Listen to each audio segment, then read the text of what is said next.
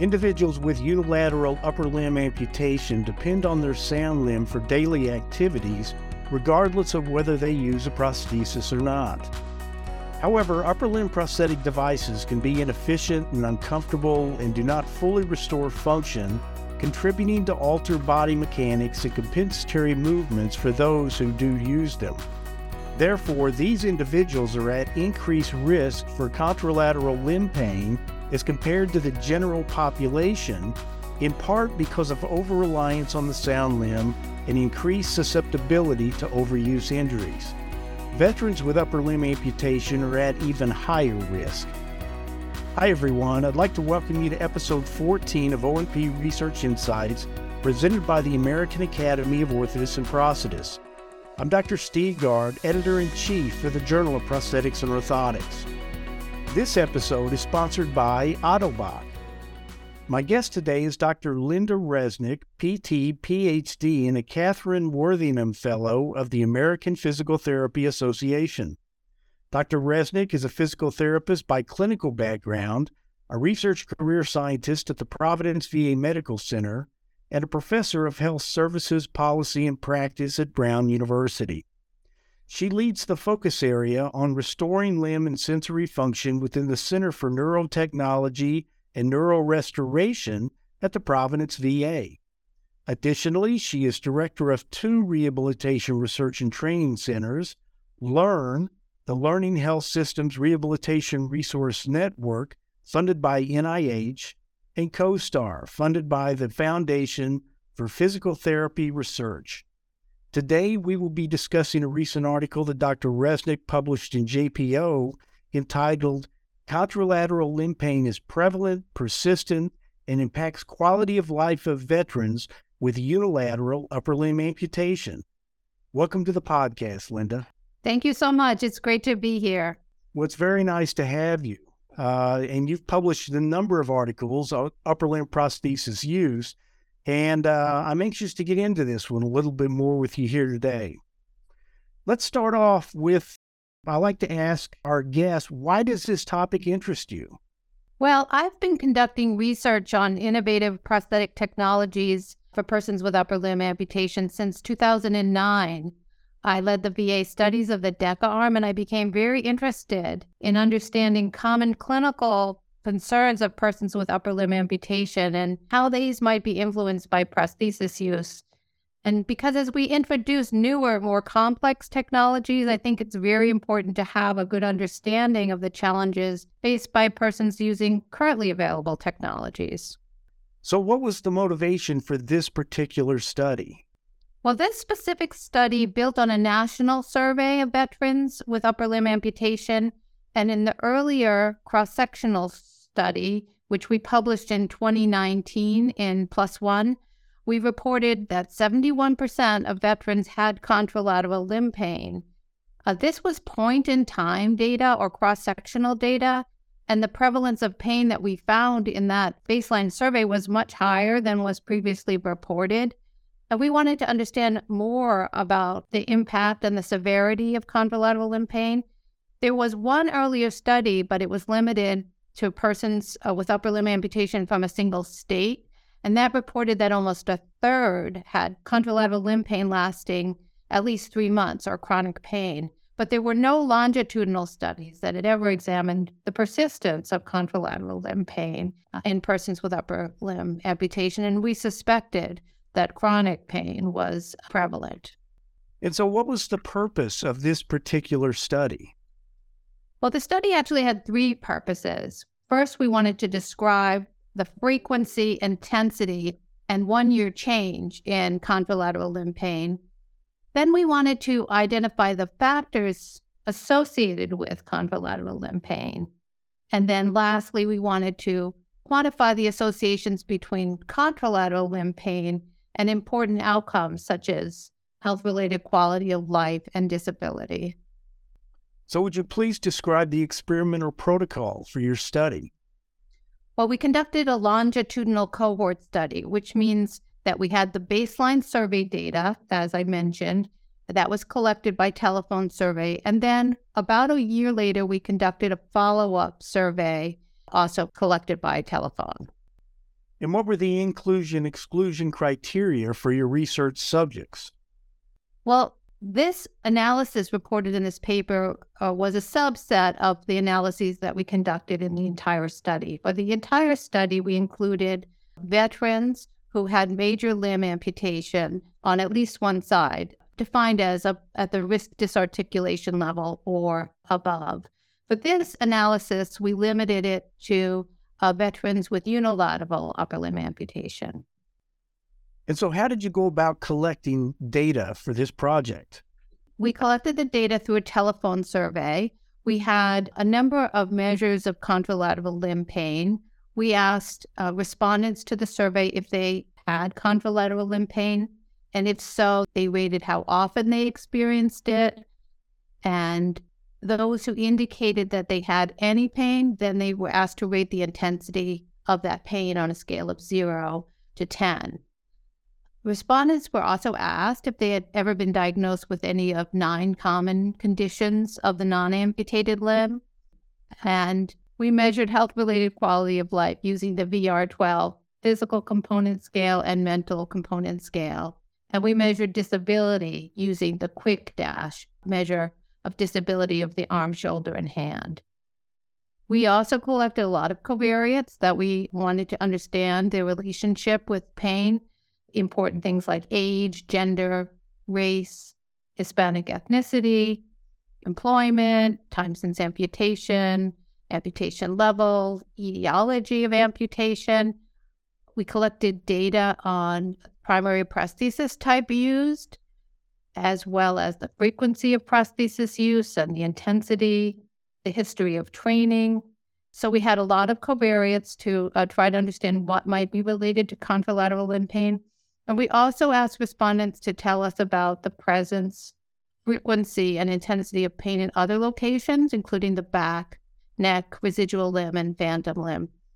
So it sounds like you really collected a lot of data, both on contralateral limb pain, but also, as you mentioned, a number of covariates that may have played into this condition as well.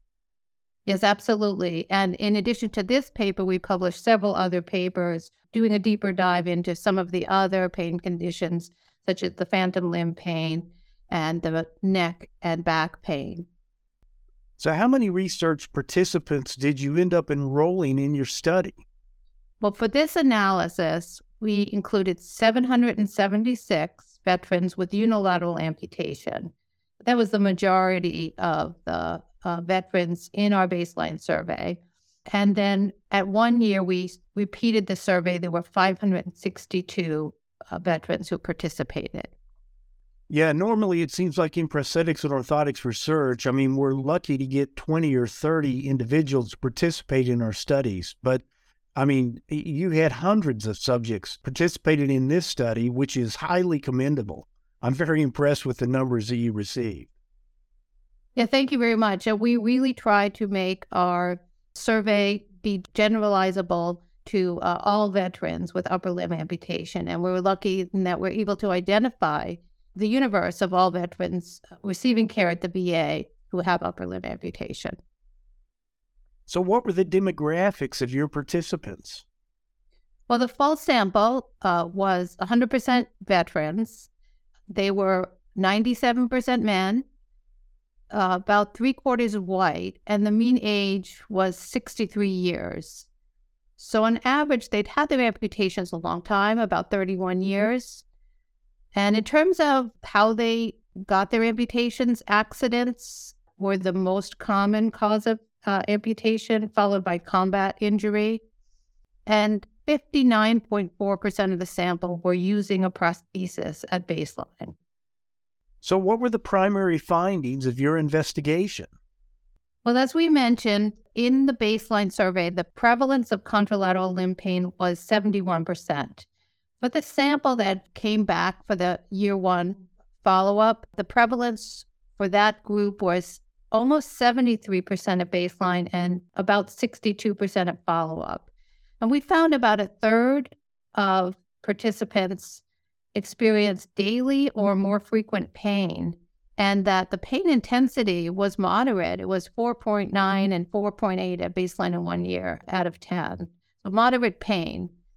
And most of the participants in the longitudinal sample reported persistent pain. So almost sixty percent had pain one year later.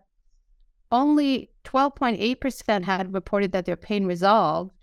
And about eleven point four percent reported that they had contralateral limb pain that was new or that hadn't been reported at baseline. Yeah, whenever I read the paper, which I thought was excellent, by the way, I noticed that you did report a lot of a lot of different data on the uh, the prevalence of the pain and a lot of, again, the covariates that kind of weighed into all of this.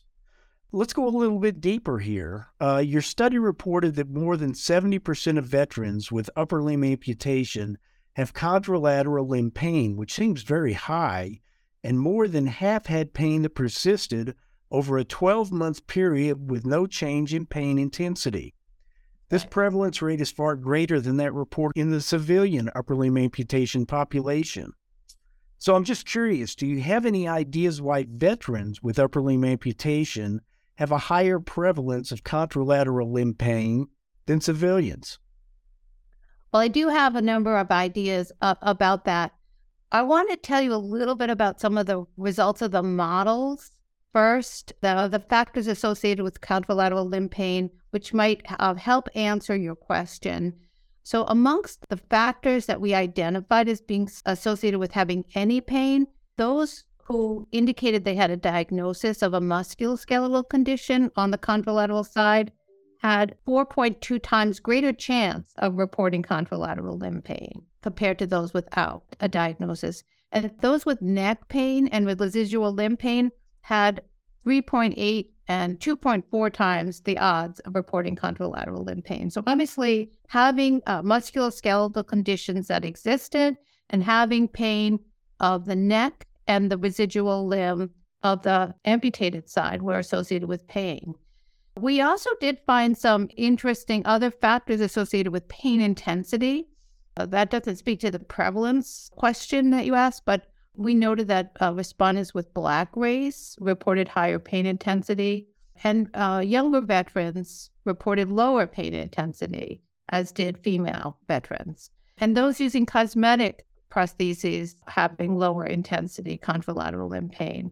So your question really was, why do we think that we found a much higher prevalence of contralateral limb pain in veterans compared to what's been reported more generally? And I And I think in addition to some of the things I alluded to, I would say that the data that we have on civilians with upper limb amputation is limited. And amongst the largest studies on civilians that reported on contralateral limb pain recruited persons from the Amputee Coalition of America. And it's unclear really how those persons compared to all persons with upper limb amputation, given that we don't have a registry of persons with upper limb amputation in the United States. And so we don't have an exact denominator. We can't really compare the characteristics of the persons who responded, recruited that way, to all persons with upper limb amputation. So unless we had a national study of civilians, it, it's really a bit challenging to directly compare. But assuming our findings are true, that veterans do have a higher prevalence, other possibilities include the fact that there's a higher prevalence of musculoskeletal conditions. Uh, the most common that we found in our sample were osteoarthritis, rotator cuff injury, carpal tunnel syndrome. These type of conditions may have resulted from cumulative trauma, either from occupational stresses during active duty or just from overuse injury of the contralateral side. And then the other thing we can note is that prosthesis use rate in our sample was only fifty-nine point four percent. That's a, a bit lower than is reported generally in the population of unilateral amputees. And our participants were older. And we, we know that neither prosthesis use or age was associated with likelihood of any pain, but they were associated with intensity of pain. So those are all some possibilities of factors that combined might might have increased the prevalence. We're going to take a quick break for a word from our sponsor, Ottobock. The forty-ninth Academy Annual Meeting and Scientific Symposium is right around the corner. Ottobock is proud to be attending and hosting technical workshops, product previews, free papers, and more. At the Ottobock booth, you can also experience microband cranial orthosis scanning demonstrations, for the unique three D printed cranial solution now available throughout the United States. Don't miss out on all the latest products and updates from Ottobock. Visit us at booth seven oh nine or check out our website at shop dot ottobock dot u s for more. Welcome back to the broadcast. You said something else interesting along the way. I'd like to, to go back and get your thought on this as well. Uh, you said that the prevalence or the incidence of contralateral limb pain was higher in older individuals than younger individuals, which seems to suggest that these secondary health conditions develop over time after long-term amputation, I guess, that in fact they developed and they persist the longer that someone has their upper limb amputation. We actually found that the age group was not associated with likelihood of having any pain, but what we did find was that older age was associated with higher pain intensity as compared to younger age. So I think to your point that the kinds of problems that may come from cumulative trauma and develop with overuse over time, like arthritis, musculoskeletal conditions, like carpal tunnel, rotator cuff injury, those things tend to get worse with age, and that uh, may contribute to increasing pain intensity. But in terms of the likelihood of having any pain, that we did not notice uh, any difference when we control for all the other variables in the chances of having any pain. Thank you for that explanation. Also, you indicated in the paper that you were initially surprised that cosmetic prosthesis use was associated with lower contralateral limb pain intensity, given that these passive devices require exclusive use of the non-amputated limb for grasping activities. However, in the paper, I thought you offered a very logical explanation for this observation, and I was hoping that you could uh, share that conclusion with the audience. Yes, uh, exactly. We were surprised to see that in our analyses that persons who used a cosmetic prosthesis were reporting lower intensity contralateral limb pain. Uh, those were amongst those who already had pain. And we sort of, we thought that didn't really make sense. But as we thought about it more, we realized that these are not causal relationships, that prosthesis users have a role in selecting the type of prosthesis that they use, and that persons who have really bothersome contralateral limb pain would be more likely to be prescribed or request and thus use a functional prosthesis in an attempt to ameliorate the overuse and strain on the non-amputated side. So those who had very severe pain, who had been cosmetic users, might be amongst people who are likely to try to change to a more active prosthesis. I was also curious about the prevalence of contralateral limb pain in individuals who didn't use any prosthesis at all. Was the prevalence of contralateral limb pain higher in this group compared to the prosthesis users? Yeah, the short answer to that is no. And you can see that data in the supplementary tables of this paper. Overall, there were forty-three point four percent of persons who did not have contralateral limb pain who did not use a prosthesis, as compared to slightly less, thirty-nine point three percent amongst those who did have any contralateral limb pain. But that was a difference that's not statistically significant, and thus we did not include the, any prosthesis use in our models of uh, predicting any contralateral limb pain. Something similar happened with type of prosthesis use, that there wasn't a difference in the bivariate analyses for groups with and without contralateral limb pain. In other words, the type of prosthesis that someone was using did not seem to make a difference in their likelihood of developing any contralateral limb pain. And so neither prosthesis use, any, or type was included in the models. That said, both of those variables were significant in predicting the intensity of pain, if you had pain, and so they were included in the subsequent models. I hope that answers your question. Yes, it does. Thank you very much. So I realize this study was the largest of its kind, particularly looking at veterans, but do your findings support or refute the findings of previous studies? Well, as we mentioned earlier, we did find a higher prevalence of contralateral limb pain than previously reported. So that was one thing that was different. But we did find some similar things to other studies in that we didn't find an association between the level of amputation and the likelihood of having convolutional limb pain. That's consistent with a finding um, from uh, Berger. She also found no relationship between type of prosthesis use and likelihood of any pain. And that finding, I think, is explained by the fact that the vast majority of people with unilateral upper limb amputation rely on their sound side, regardless of whether or not they have a prosthesis and use it, or regardless of their amputation level.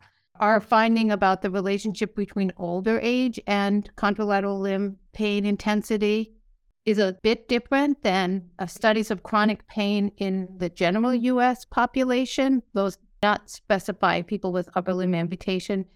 Generally, in the U S population, as people age, there is actually a lower prevalence of pain in the shoulder, arm, and hand as compared to younger persons, whereas we found that pain intensity increased. And the other finding that was consistent with prior findings was that persons who reported that they were Black race had reported greater pain intensity. And that's a finding that's consistent in studies on race and pain in many different conditions.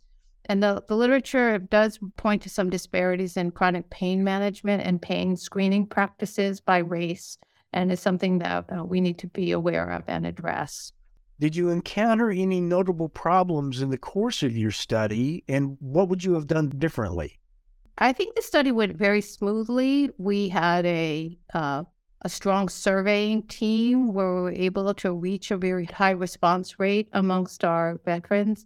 And we had a very good follow-up for the one-year longitudinal survey.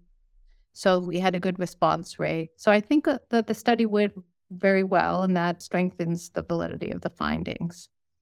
So for the benefit of our uh, clinical practitioners listening to this podcast, what are the main clinical takeaways? How can your results be applied to clinical practice? Well, I think the biggest takeaway is that efforts are needed to prevent and treat contralateral limb pain in persons with upper limb amputations. I mean, this paper is specifically about the veteran population, but I do think that this applies to all our patients with upper limb amputation. We should be screening persons with upper limb amputation for musculoskeletal pain and referring them to appropriate providers to address concerns, and that we should be providing proper prosthetic training early on and at regular intervals, and preventative routine care, which might be helpful in preventing the development of overuse of syndromes. The chronic pain in the upper limb really affects a minority of people in the general population. So whether or not the civilian population is thirty percent prevalence of pain or fifty percent or seventy percent, it's still a much larger problem in our population of patients than in the general population, and it, it merits clinical attention. I agree. This is a problem that practitioners need to be aware of, and it needs to continue to be investigated. And in fact, do you have any recommendations for future research directions based on your work? Well, I think we need to understand uh, it takes a long time, I think, for chronic pain problems to develop, but I do think we need to understand the role of prosthetic training and other types of interventions to improve body mechanics and reduce compensatory movements, just to improve the way people are doing things. I think we need to understand what that role that might have in preventing pain and uh, development of secondary overuse conditions and arthritis down the line. And I think the finding that we have about the disparities in pain intensity by race is an important one. And I think we need further research to understand if disparities in pain treatment exist in our population, and to be addressing them, because there are both medical and non-medical pain management strategies. And I think it's important for us to be looking at every option. We did find in this study that not only was pain persistent and prevalent, but that it also negatively affected people's quality of life and made them more disabled. So I think that it's not only because people have pain, but the pain is impacting their lives very negatively, and it really merits further research to see what we can do to improve treatment. And finally, I like to conclude these podcasts. I uh, wanted to ask you, would you like to acknowledge any funding that you received to conduct this study? Oh, absolutely. The, this study was funded by the Orthotics and Prosthetics Outcomes Research Program, the Prosthetics Outcomes Research Award, and also by the Department of Veterans Affairs Rehabilitation Research and Development Service. So without that funding, this research effort, which was large, would not have been possible. I would also like to acknowledge my co-authors on this paper, Matthew Borgia and Melissa Clark, and thank my great study team at the Providence V A for all your efforts. And of course, thank the many, many veterans who participated in the survey and who are helping to grow knowledge and understanding of the clinical conditions in amputation care. Thank you so much. Wonderful. Thank you, Linda, for sharing your insights with us here today. We've come to the end of our podcast, so I'd like to thank Doctor Resnik for sharing her insights and discussing her research with us. I'd like to remind everyone that if you would like additional information on this project, you can access the full article about this study in the Journal of Prosthetics and Orthotics. Thank you again for joining us for this episode of O and P Research Insights, presented by the American Academy of Orthotics and Prosthetics. We'd like to extend a special thank you to our episode sponsor, Ottobock. For more information, visit their website at shop dot ottobock dot u s. And be sure to subscribe to our podcast on Apple, Google, Spotify, or wherever you listen to your favorite podcast. Please plan to join us again next month for the Academy's O and P Research Insights podcast, when we'll be hosting another author and discussing their recent J P O article. And don't forget to check out the Academy's other podcast for O and P professionals, O and P Clinical Insiders, a podcast created for conversation on specific areas of clinical care, and O and P Rising, a podcast created for emerging professionals in our industry.